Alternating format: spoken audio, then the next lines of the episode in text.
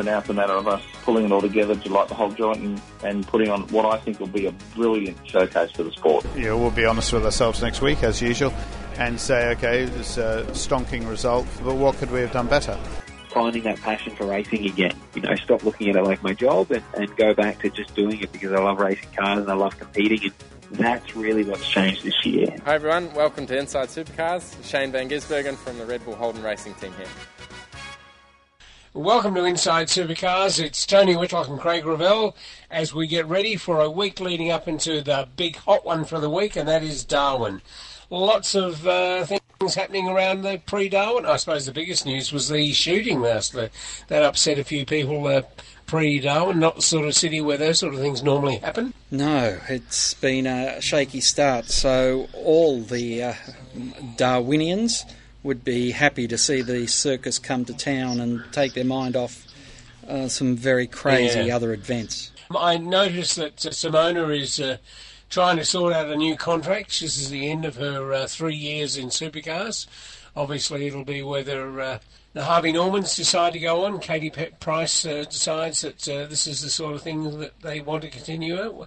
Have you got any feelings either way as to what Harvey Norman uh, feel about supercars at all, Craig? Well, they've been putting their money in it, and if you read what they put out to the public through their commercial arm, then they're fairly well committed to it. They also made a commitment to the um, first year of the Formula, uh, the Supercar E series, um, which right. that one has some links into retail because if uh, you want people buying gaming modules and gaming things, then that's also good for business and you're more likely to buy a. Um, you, you think you'd see fans more likely to buy those products and relate them directly to uh, going to Harvey Norman than perhaps uh, perhaps buying a supercar.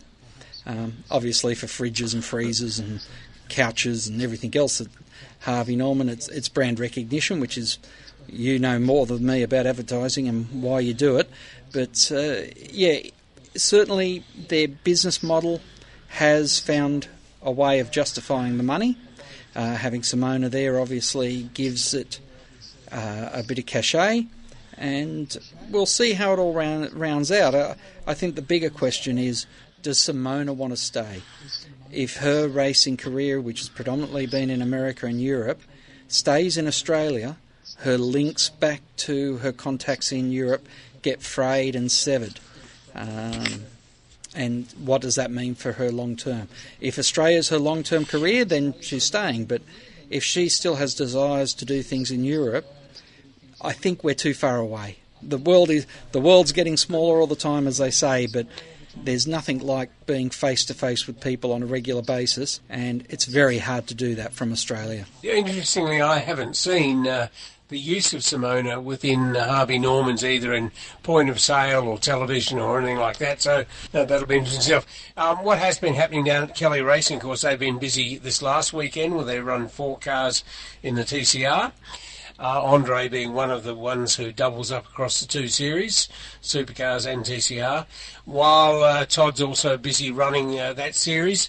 But they have done a rejig on the uh, engineering side for Simona and Garry Jacobson. There's been a swapsy. So Giovanni Colombo has moved across to look after Simona, and Chris Stuckey uh, has gone from uh, Simona to now Garry Jacobson. So that's uh, just moving things around a bit. Hopefully, it'll uh, result in some changes. Maybe uh, some things you could reflect on.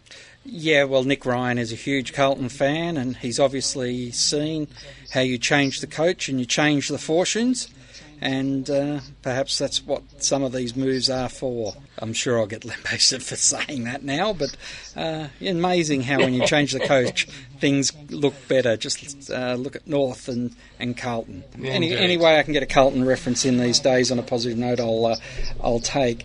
Going up to Darwin though, Tony, and we've always seen interesting different tricks, particularly with Kelly's and road trips, but uh, it's getting reported quite widely that uh, they're thinking that maybe we leave a little bit earlier and uh, go and do the Finke as well.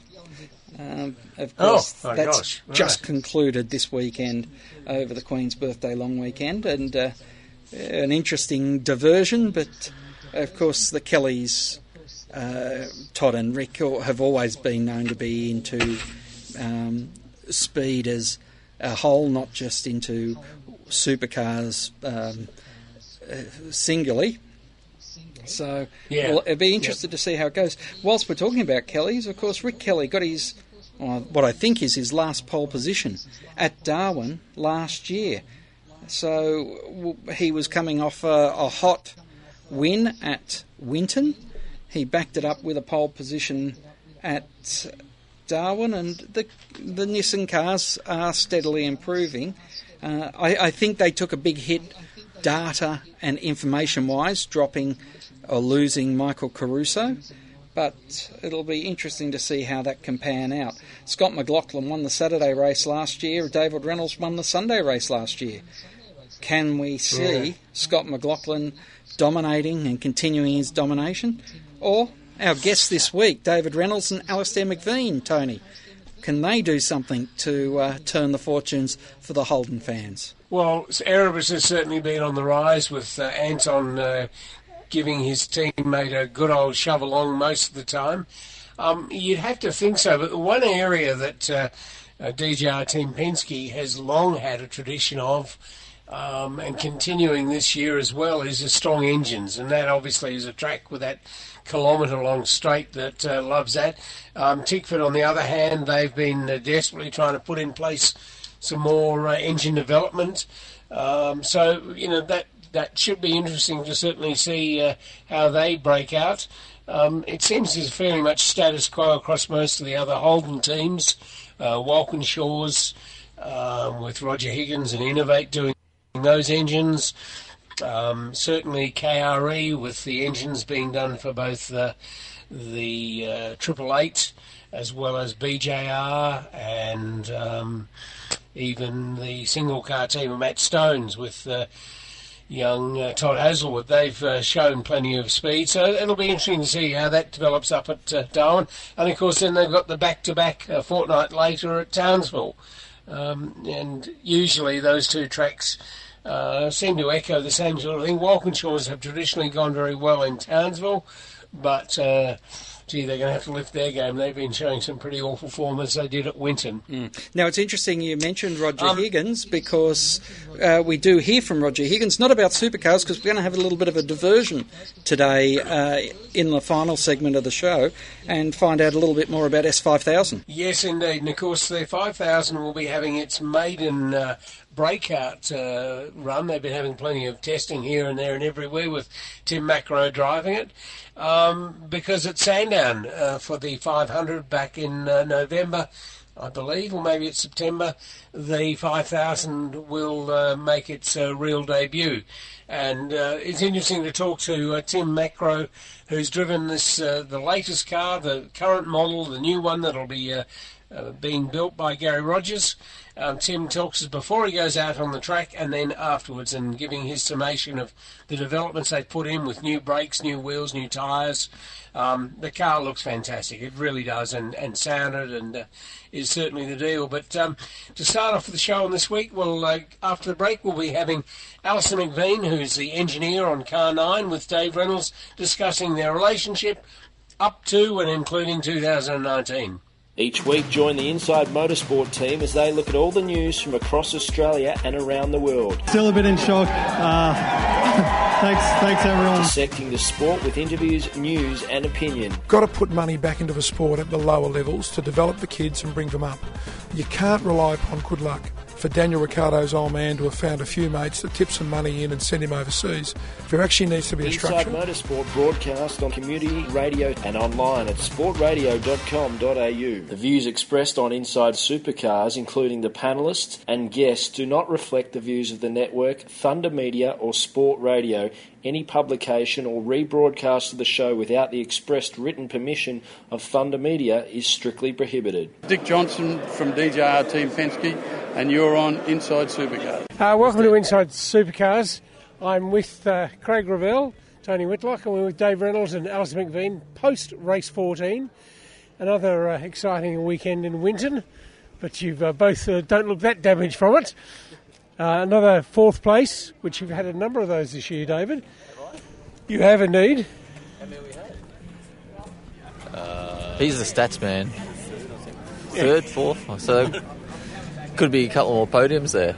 Yeah, there are. There are some podiums there. Got one this weekend. That's a much better job than we did last year. Last year, this this round last year it was like Depression City. Like everyone was looking for razor blades after the end of the weekend, but everyone's walking around a bit more happier this year. Yeah, they're all wrapped up. The razor blades. They're in another place. Um, but the good thing was that you showed both days. You've showed good pace. Um, you got you had a podium yesterday, even though you got a penalty, um, and still recovered from that. Um, you're happy with the way the car's going, then, Alistair? Uh, absolutely, compared to last year, it's a massive improvement.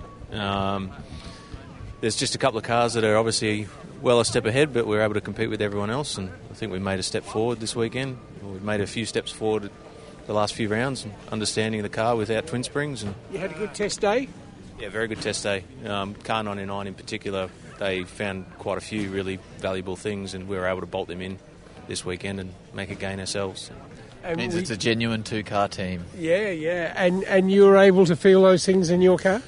Yeah, generally, if like if he finds pace and they just can put the setup in, and I'll just drive to the grip, same same as what he does, and we go fast, and We benefit from it bothly. But um, yeah, he, Anton, I thought actually he would have been faster than me, than me this weekend. So, but we ended up pretty much on the same pace. Okay, yeah. Well, he certainly got a penalty today, which you know there have been a few question marks over whether it should have been handed in the way it was, but there were five penalties handed out in that second race, so that's a fair number of. That's more than we've had probably the rest of the year at the other races. They've Oddly, handed out a lot of penalties for little incidents and stuff. So, I'm not sure what they're playing at, but hopefully it doesn't continue because it's not fun.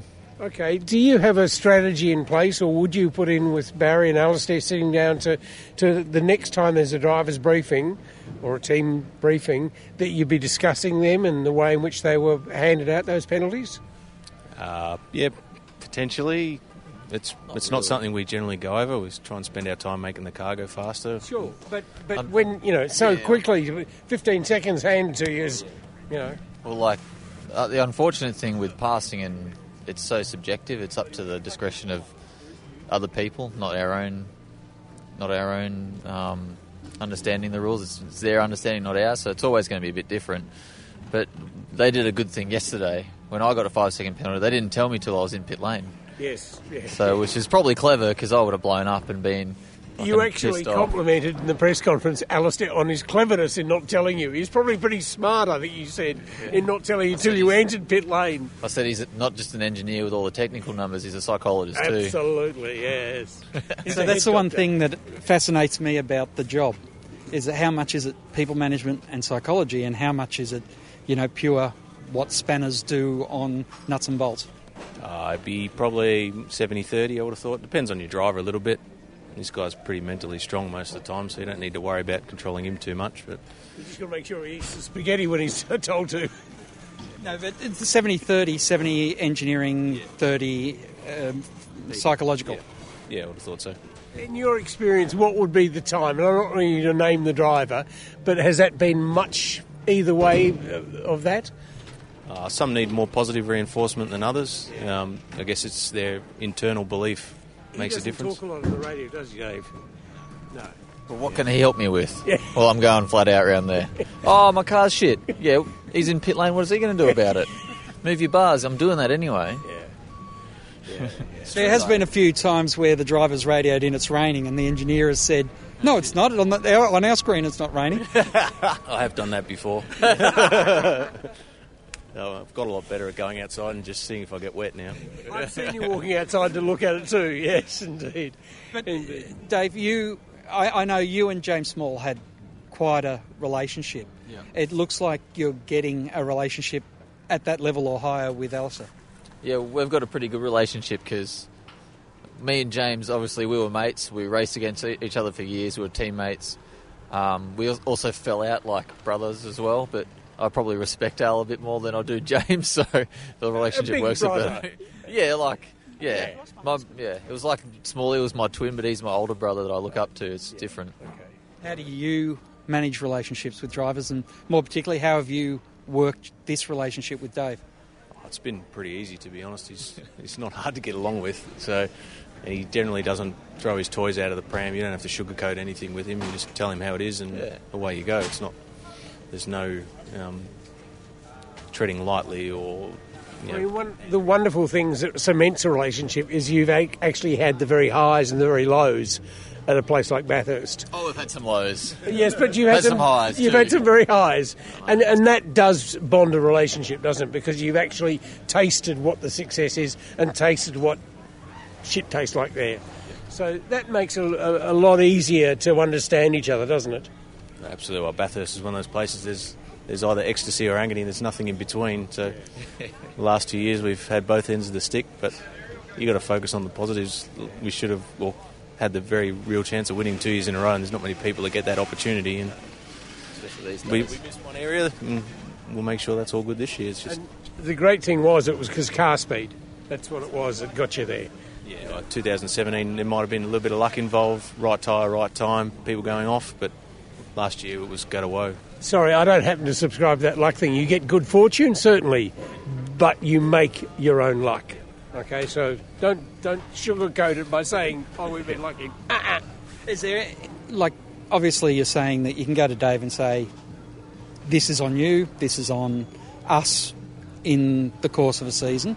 Is there drivers where even if you knew it was the driver that was making the mistake, you could never go there because you just break them? Well, you still need to try and tell them because otherwise they won't improve and learn. But you need to just go about it in a certain way to make sure you can very easily drop it off a cliff, the relationship, if you approach it the wrong way. So it's, it's all about delivery. Is there a place for the scream down Park and he does- Dennis Park and uh. David Park and coach? Uh, that, that's probably not really my area. I, I, I tend to go uh, a more uh, um, Nurturing. winding road, nurturing way, I guess you'd call it. Yeah, You leave Barry for the sprays. yeah, he's, he's better at that than I am. So. You went a very different route in uh, terms of your co-driver this weekend. Uh, the additional driver practice on Friday, uh, Thursday, uh, whenever they, Saturday, yeah. um, in that uh, your two drivers, uh, your regular drivers, Luke Hill and Will Brown, were not here, but you had a couple of young Super Three drivers. Jordan Boys, I believe, was one of them, and Brock Feeney, the other one. Um, their feedback. I mean, they obviously were, you know, a sixteen-year-old and you know just jumping into this car and the main game. Did they generally say things about the handling? Were they able to give you things that?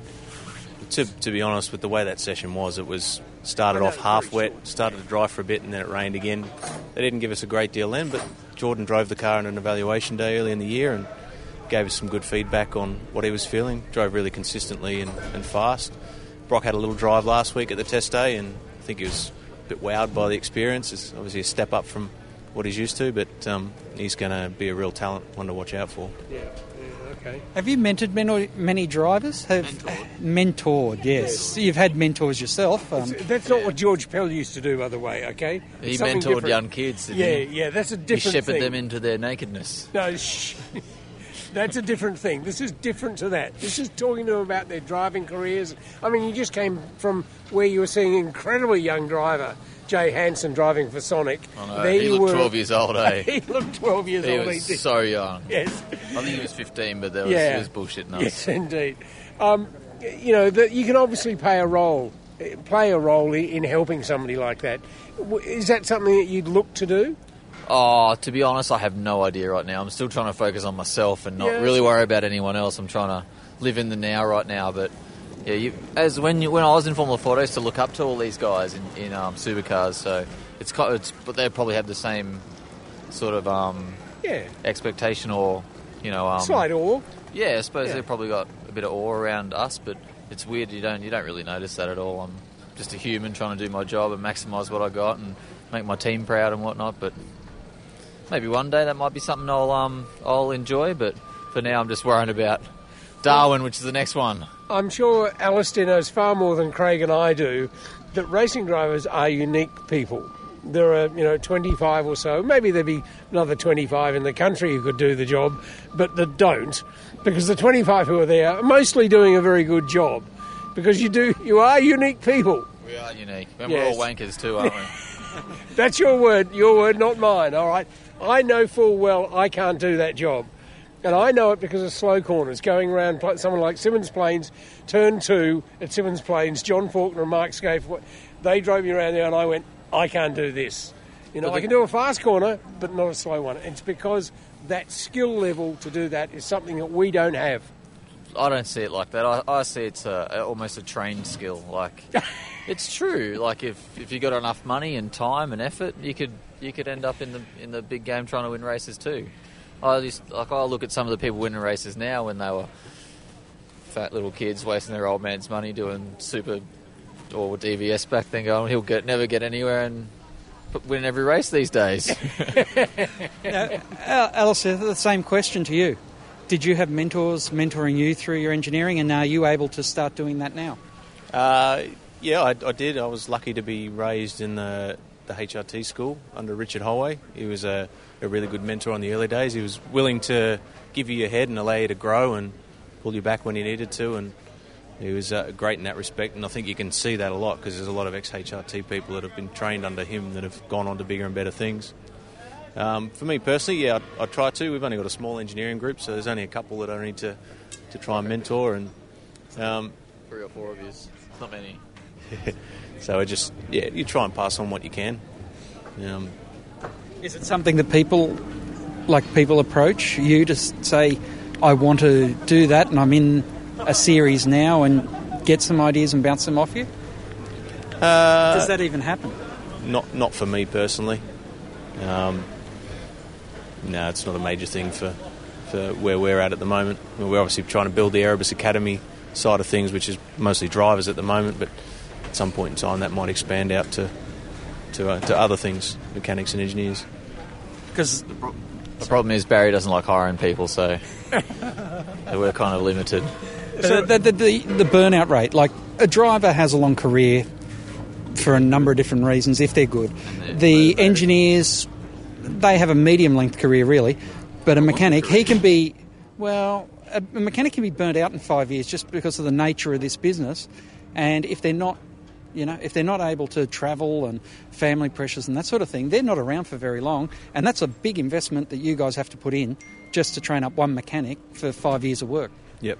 Yeah, obviously, you know, Barry's put in place a lot of systems to try and manage you know, crew workload and how hard everyone has to work, particularly away from the racetrack. I think we manage it particularly well. We always get our loo days after the race meetings. We don't work long hours at the workshop. We make sure we're very efficient in what we do. But it's it's a big issue for the category. The, the burnout of personnel and people is is very high. Your next run is uh, Darwin, so it's a totally different environment. The track's very different and demands different things of driver and car. Uh, What do you have to do for that? You, you go back to the record book for last year and see what you had in the car. You do your set down from the car from this meeting. Um, what else is? What's the program now for the next few weeks? Getting ready. Yeah, you basically we'll go back to the workshop, debrief everything we've learnt here. Um, we that'll take a couple of days to cycle through all that, try and uh, understand any faults or issues we had here, and get them get them fixed. Then we'll start looking ahead to Darwin and you know, check what we did last year, the last several years, and then uh, we'll try and put it together with what we've learning because we're just constantly evolving. You know, what we rolled out last year because of the twin spring ban and everything won't work this year, so we'll just keep plugging away at trying to learn and understand everything that we've done. So you're going to do effectively about 200 times more things than your driver will do between now and Darwin? Don't po- point the mic at me. Yeah. Depends what you classify as things. Yeah, like he's he's got dinners and lunches and you know. The only thing he'll do more than me is sleep. Probably. Probably. You He's probably got- do he's it got a very young well, family. though. Yeah, I know No, I'm yes. actually our sleeper. That's Are what you? lost us Bathurst. Oh. Oh, okay. All right. Well, um, it's a very different calendar this year. I mean, going straight to Bathurst. I mean, obviously, you've got now confidence in the pair of co-drivers you've got. Um, Luke obviously has done 15, 20, maybe 30 Bathurst. I don't know how many, but Ah, I think so. Um, much of the same elements, though, will roll out, even though you won't do a Sandown first.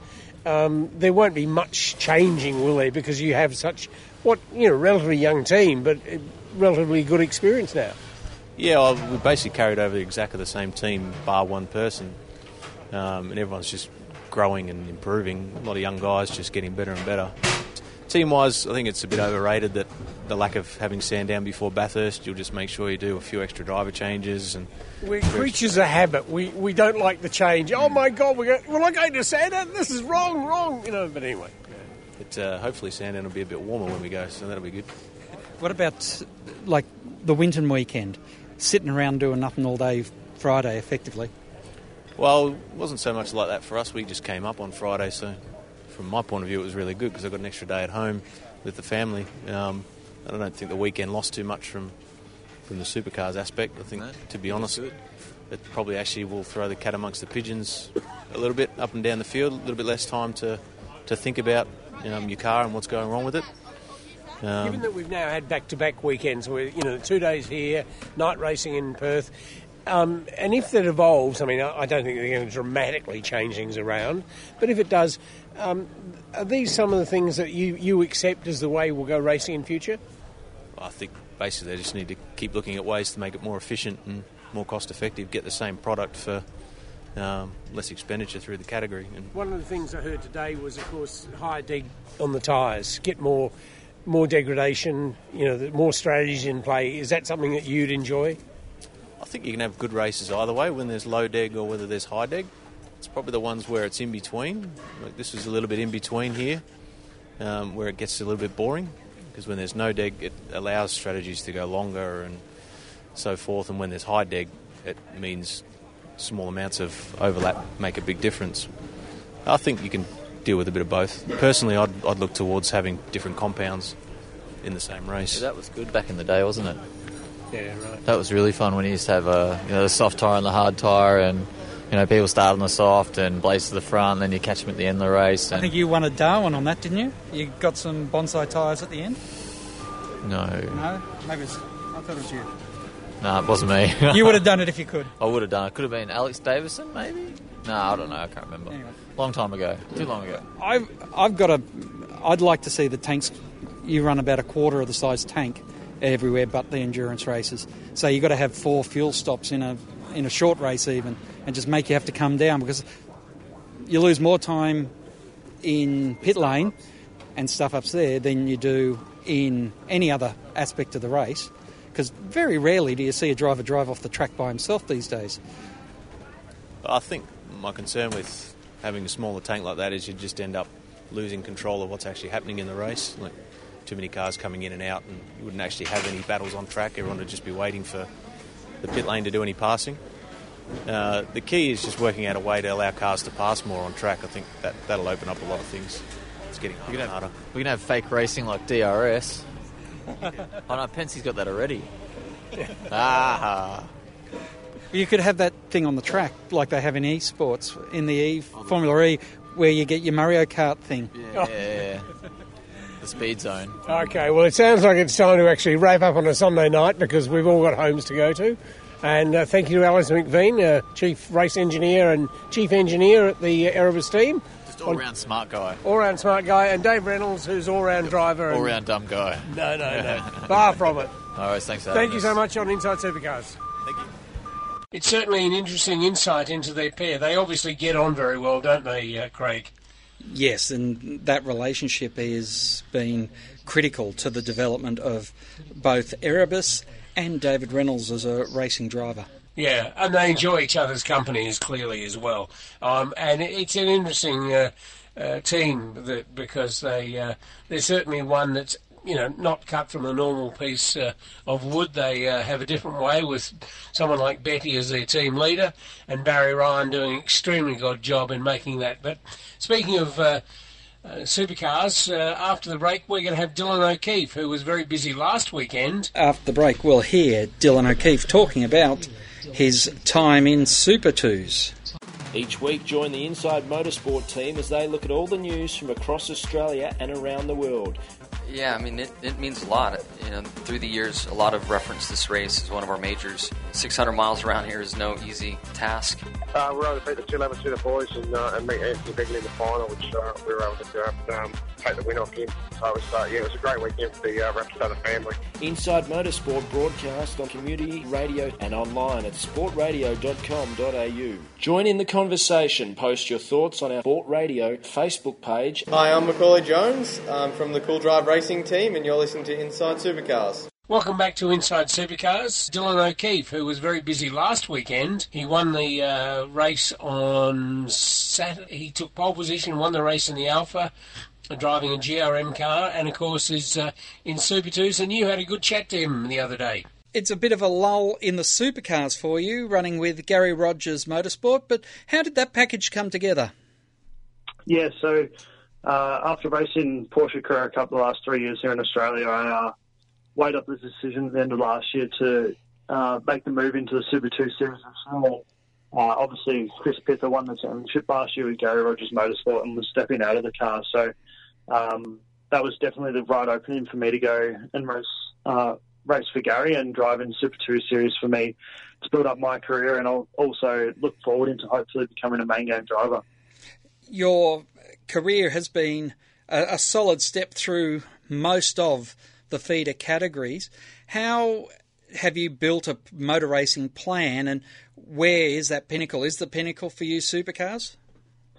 Yeah, so I tried to pursue the overseas and the racing Porsches um, overseas the last couple of years, and unfortunately that didn't quite work out for me. So that made my um, my thoughts very clear on wanting to become a main game supercars driver, and uh, narrowed my focus towards that. So at the end of last year, we come up with a, a good deal to race with Garry, and um, obviously Garry is known for bringing up young drivers and teaching them the the uh, fundamentals of how to drive a supercar. So he's given lots of young drivers a, a, good chance, and I think if I do all the right things with him, he'll uh, hopefully give me an opportunity within the next couple of years to step up to that. And uh, I think I'm with the right people.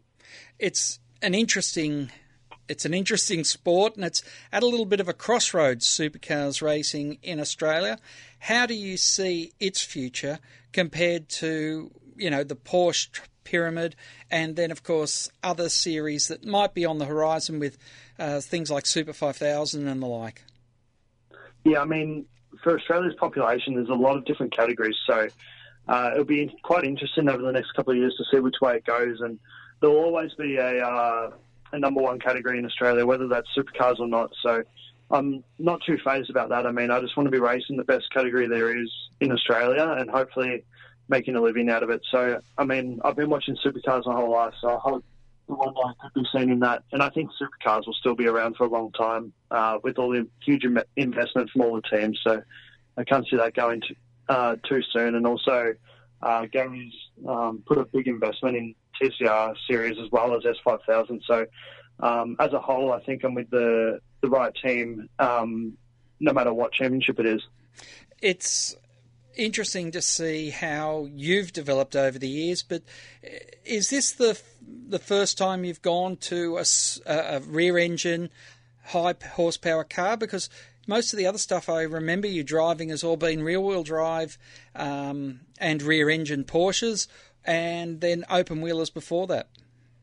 Yeah, so obviously the supercar is a completely different beast to uh, anything else that we drive. Um, I've been used to the Porsches, which are obviously rear engine and have a different characteristic to the supercar. But I mean, the driving style in any uh, race car is also quite similar, and uh, you can adjust your technique uh, quite quickly for what car that is. And the supercar is just a lot more challenging because the setup uh, information is um, it has no end really. Like you can develop the cars uh, so much, and on a weekend, uh, the engineers have a, a massive challenge ahead of them to get the car set up correct because there, was just so much adjustment. Whereas the Porsches are a bit more basic. There's only a certain window um, of stuff you can change, so that really simplifies it. And I, mean, the Porsches are a great learning category and to show uh, the true talent of the drivers because at the end of the day, the equipment's the same. However, um, on supercars, I, I feel uh,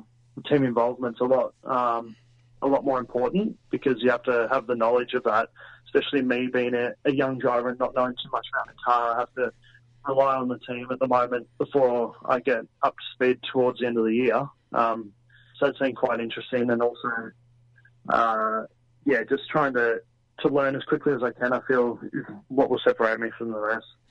And realistically, is it next year you'd like to be a co-driver, or do you think it's actually going to be three years before you might get that nod? Yeah, I think uh, hopefully next year I definitely aim to be uh, an endurance driver and be on the supercars grid in, in that instance, and then hopefully a couple of years after that, not too soon in the main zone. So I think that's the natural progression. This year, just learn the cars and the tracks, um, and then next year really step it up and try and have a good go at the championship. But got to say, towards the end of the year, I hope we, we should be in that top five and having some good battles as well. Well, Dylan, it's a pleasure to catch up with you, and we look forward to seeing how you progress across this Super 2 championship. Thanks so much, Craig. Cheers. All right, Craig. Uh, one of the things of delight at the weekend was catching up with a couple of people, and they are ma- far more relaxed race meetings uh, for everyone at a Shannon's. It's not like the, the pressure and the constant, you know, push to be getting things happening but I had a chance to talk to a man I've known for a long time, Roger Higgins, who runs Innovate V8, running the, uh, he looks after the Walkinshaw supercar engines, but more importantly, in recent times, he's been building the Super 5000 engine. And by crikey, he's done a great job with that. He spent 13 years over in Formula One, working with Ilmor Engineering. Fabulous uh, man and great to talk to him, and he gives us insight into that. And as well, Tim and Macrow will give us his pre forecast before he gets to taste of the new 5,000 at Phillip Island, and then after he's had that run. So that's coming up after the break. Each week, join the Inside Motorsport team as they look at all the news from across Australia and around the world. This year in Formula 3, I think it's a fantastic environment for me to be doing that. However, I believe for myself, uh, a sustainable career in tin tops such as V8 supercars in Australia is where I see myself. Second crack at the Australian title since we've been back, and a bit unlucky the first time, but we end up with a win there at Speedway City uh, two weeks ago. Inside Motorsport broadcast on community radio and online at sportradio.com.au. Join in the conversation. Post your thoughts on our Facebook page and to ask a question, email insiders at sportradio.com.au. Welcome to Inside Supercars. This is Ryan Story from DJR Team Penske. Enjoy the show. Welcome back to Inside Supercars. Here with Roger Higgins at Phillip Island. Um, the uh, Super 5000, which he's responsible for the engine, has just had its uh, second running down here. Roger, welcome to the sport, or to Inside Motorsport. Um, tell us about this particular engine in this 5000. Yeah, this engine we started working on about three years ago for Chris Lambden on the early part of the project. Um, we've evolved, we've gone from a generation one, two, and now we're on their, the Ford Racing um, very latest engine. Um, working closely with them on making sure we keep it reliable. Okay. Now these come out of America. They come out of America. Then then we pull bits apart, modify them, put our what we call race bits on them, and convert it so it works in a single seater. Now you've actually built the bits and parts of for a, a good number of engines. Yeah, we've got quite a few supercar engines out there with our bits that we've designed and yep. manufactured. But for the uh, 5000, you've built something like 16 of them, is it? Yeah, we're currently in production of 16 engines. So most bits are produced. We're just waiting for the base engine and then um, start assembling them all. Okay, now your business, Innovate, is based in Stapylton? Yep, Stapylton, Queensland. Okay, um, you spent some time overseas, uh, came back to Australia in the early 2000s. Yeah, 13 years in F1 working for Ilmor Engineering okay. on the McLaren project. So. They've done a few good things. Yeah. Yeah, just a few. Yeah. Um, now, with this new engine, you've uh, designed from the bottom up. It was just start at the bottom of these cars. What happens? Yeah, because it's uh, the engine's actually part of the structure of the car, unlike a sort of touring car engine.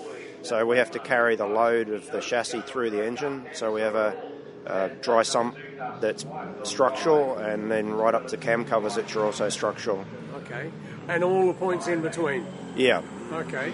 Now, so it's a, it's an exclusively uh, designed uh, inlet system. Yeah, in, we based this intake system on some work we did many years ago when we looked at the engine for um, V8 supercars.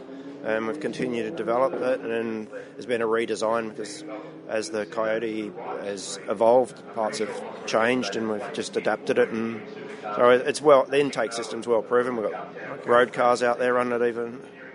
Oh, right, okay. Now, it's a 5.2 litre. Yep. Uh, from which you get about how much horsepower? Uh, we're limiting it to 560. Right, so that's for longevity's sake. Uh, it's for homologation with FIA. That's what they homologate the chassis with. Right, okay. The, that's the amount of power that you're allowed to have so with Yeah. Okay. Very, very wide torque band on it. It's, it's not a peaky thing that Yes. it starts very low down and makes it you know, a good drivable engine. As part of the, uh, the category, were you uh, told as to it was going to have young drivers, old drivers, or just uh, you know a mixture of sort of thing? Or Ah, mixture really. There was no no one defining exactly who was going to drive it. It was when we were first approached, we, we looked at a variety of different engines for installation, but they they wanted something that was capable of revving to 8,000 um, to get the sound, and that sort of ruled out most pushrod engines based on how expensive they are to build to, to run that fast. Yep. Okay. Now you've been working with Tim Macrow, who's been the driver of, of all the different models of 5000s. Um, he gives you good feedback on it. Yeah, he's great, young steerer. Okay. And but the, the feedback he gives you about it, what does he tell you about the engine driving it? Oh, he can tell the difference between the, the specs we've given him and even when we change the tune. So yeah, it's, it's all good. Okay. All right. Have you noticed anything at all about sort of uh, the sound of it? I mean, have you noticed people talking about it? Yeah, but there's, yeah, there's two ways you can make a V8 sound. This to me is a bit motorboatish, but that's what people want at the moment. I, I like the higher pitched sound, and that would be my choice. But Yeah. All right. Well, certainly it's terrific to hear. We look forward to seeing more than one of these cars on the track. I'm sure you do as well. absolutely. Realising that every one of those engines will be yours. How many people work in your organisation? Ah, there's three of us total. Okay. So you do a lot of machining. Yeah, we've got in-house machining, in-house design, and then assembly and, and dyno testing. Okay. What other categories do you do work for? Uh, we maintain all the F4 engines. Uh, we do design development for the Walkinshaw um, supercar engines. Yep. And then a few road projects. Okay. All right. Well, thanks from Roger Higgins of Innovate, uh, giving us an idea on uh, the Super 5000. We look forward to seeing that racing later this year. I think September. That's the plan, Tony. Wonderful. Thank you. Thanks. I'm here in the garage of the Super 5000 with Tim Macrow, the accredited driver of this here beast. so tell me, uh, you're looking forward to getting out in this track? Absolutely, we can't wait. Like I haven't driven well the different iterations of it for here for here for a good couple of years, and it was a lot of fun. So I'm looking forward to getting out there. To be honest. Now, you've done a lot of laps here, both Formula Ford and Formula 3s. Yep. Um, the old car, um, how did that compare when you were at different tracks with that car to this one? Look, it's a. I think this car's probably going to have a little bit less downforce again, which is a good thing. Yep. Good for racing, and that's what we're trying to achieve. So it'll be interesting to see what lap time it does here. The old car was pretty quick here. Do you remember a time here? Well, I reckon we were pretty. We were just under the lap record. I reckon last time here. Which was a 120... 24 1. 24 1. Yeah, right, so I think we were there. This car's probably got a little bit less downforce, so it's going to be interesting to see what, what happens time wise. You've gone up in brake size and wheel size at the front. Uh huh. So that's going to make a difference. Absolutely. Give and- you a better feel probably going into turn one. Yeah, it should do. Like, and the brake package is a lot better than the old car, so there is, you know, there might be a bit less downforce, but there's some other stuff that's better with this car as well. It's a bit more refined. So tell me about your time out on the Phillip Island track in this beautiful car.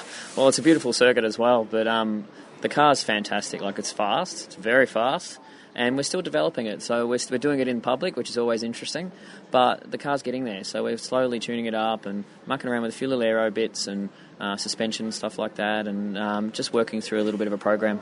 Now, the last time you drove the car was at Eastern Creek. Eastern Creek, yep. But you had the new wheel and tyre package on there and brakes there. Yes. Um, you hadn't been here back in the 5000 for uh, maybe a long time. Yeah, probably 18 months until Yeah, we, since we drove the So original car. The new wheel and tyre package does make a, a real difference.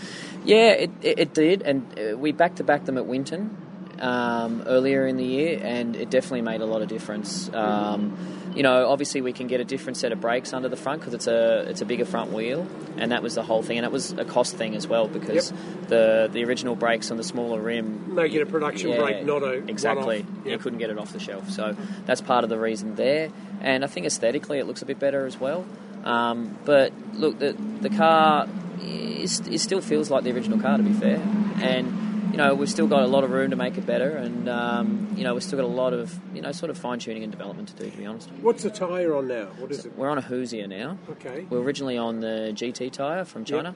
Um, so we found a, a fair improvement in tyre quality, to be honest. What's this tyre used for elsewhere? Uh, this is specially built tyre. Oh, for- For, the car, yeah, absolutely. Okay. So, um, yeah, specially designed for the, for the actual 5000. Okay, and the good man Max Dumesny is uh, the one Absolutely. involved. Yeah, and he uh, designed and they built the rims as well. Okay. So it's a totally sort of, um, you know, we're trying to keep the car as Aussie as we can. And apart from, you know, the tub, and uh, most of the bolt-on bits are Australian, and that's another thing. Okay. Uh, was part of the deal Max gets to drive it? Does he? Uh. I don't know, he hasn't asked yet. He hasn't asked? Oh, okay. I'm sure he will at some point. Um, have you ever been in a sprint car? No, and that's a bucket list thing for me, actually. So maybe we can do a swap. That'd I'm be sure that you could come Yeah. to an arrangement. Yeah, That'd be yeah. cool. But I don't think there'd be dirt involved from this car. Nah, No. definitely not. That's not what you want. No, no, indeed. Okay, so the program now for you is: is there another track involved in the I, testing? I think uh, we might go do some more demo stuff at the next TCR round at the Bend. Yep. But we want to. Oh, gee, that's a track. Yeah, Yeah. so I think maybe we'll do that. Um, that's still to be confirmed. But we want to try and come back here and, and do some more testing here because it's always such a good circuit to test here and, and muck around with some aero bits and pieces and uh, and some suspension stuff. So we've we've done a little bit at Winton. We've done a, about 100 laps at Winton. So we just want to come back here on some faster corners and just um, just have a bit of a play. Okay, now uh, Chris Lambden is the titular head Mm-hmm. of the program. Yep. Roger Higgins is your engine man. He is. Stefan Millard is the uh, race engineer, Yeah, yeah. team manager of this program. Absolutely, yeah. Uh, are those the main three people involved? Yep, and we've got we've got Luke in there as well, who's um, been re- really instrumental. He originally um, worked for Mike Borland when, Mhm. when we were when we sort of did the first iteration of the car. Yep. Uh, when Mike was heavily involved, and he's done a lot of the design bits and pieces as well. And there's some some guys in the background as well with GRM who've helped with the design of some of the uh, uprights and so on and so forth as well. Well, Tim, we certainly look forward to uh, seeing you on the grid with more than one car. Yep, definitely. And not you having to drive more than one, but you having yours and other people behind you. That'd be good. Look forward to that. So that's Tim Macrow in the Super 5000 at Phillip Island. Thank you. This week's uh, show, while it features a lot of supercar talk, there's a lot of uh, a lot of interest around TCR. Craig, it was terrific to have been there on the Friday and Saturday to meet the head of World uh, Touring Car TCR, uh, an interesting man in Marcello Lotti. We'll have him in a recent uh, coming up um, inside motorsport. Um, but one of the things reflecting on that is uh, supercars and TCR. What what's your opinion on what should happen there? my opinion is that they're making a, a, a they're making a headline act for themselves at the Shannon's Nationals. All that would come about by putting supercars into, uh, sorry, putting TCR into the supercars would be to have a direct comparison against two series and two touring car uh, styles of car, which are chalk and cheese. And in an Australian um, macho car culture, you know which one's going to win out. So the only reason, in my opinion, supercars would be saying we'll have them on board is to try and wedge, uh, wedge, you know, sponsorship, wedge um, other competing interests into seeing that they're nothing they're like us. And you know, TCR is nothing like supercars. There's good reasons, and there's difference, uh, different potential following between the two brands. Now, if supercars wanted to go after the smaller car market, they've have ample opportunity. They've focused in heavily on developing three levels of V8s. They're now trying to uh, re-establish Ute racing, which is a, a different market and brand, and, and the biggest car market in the country.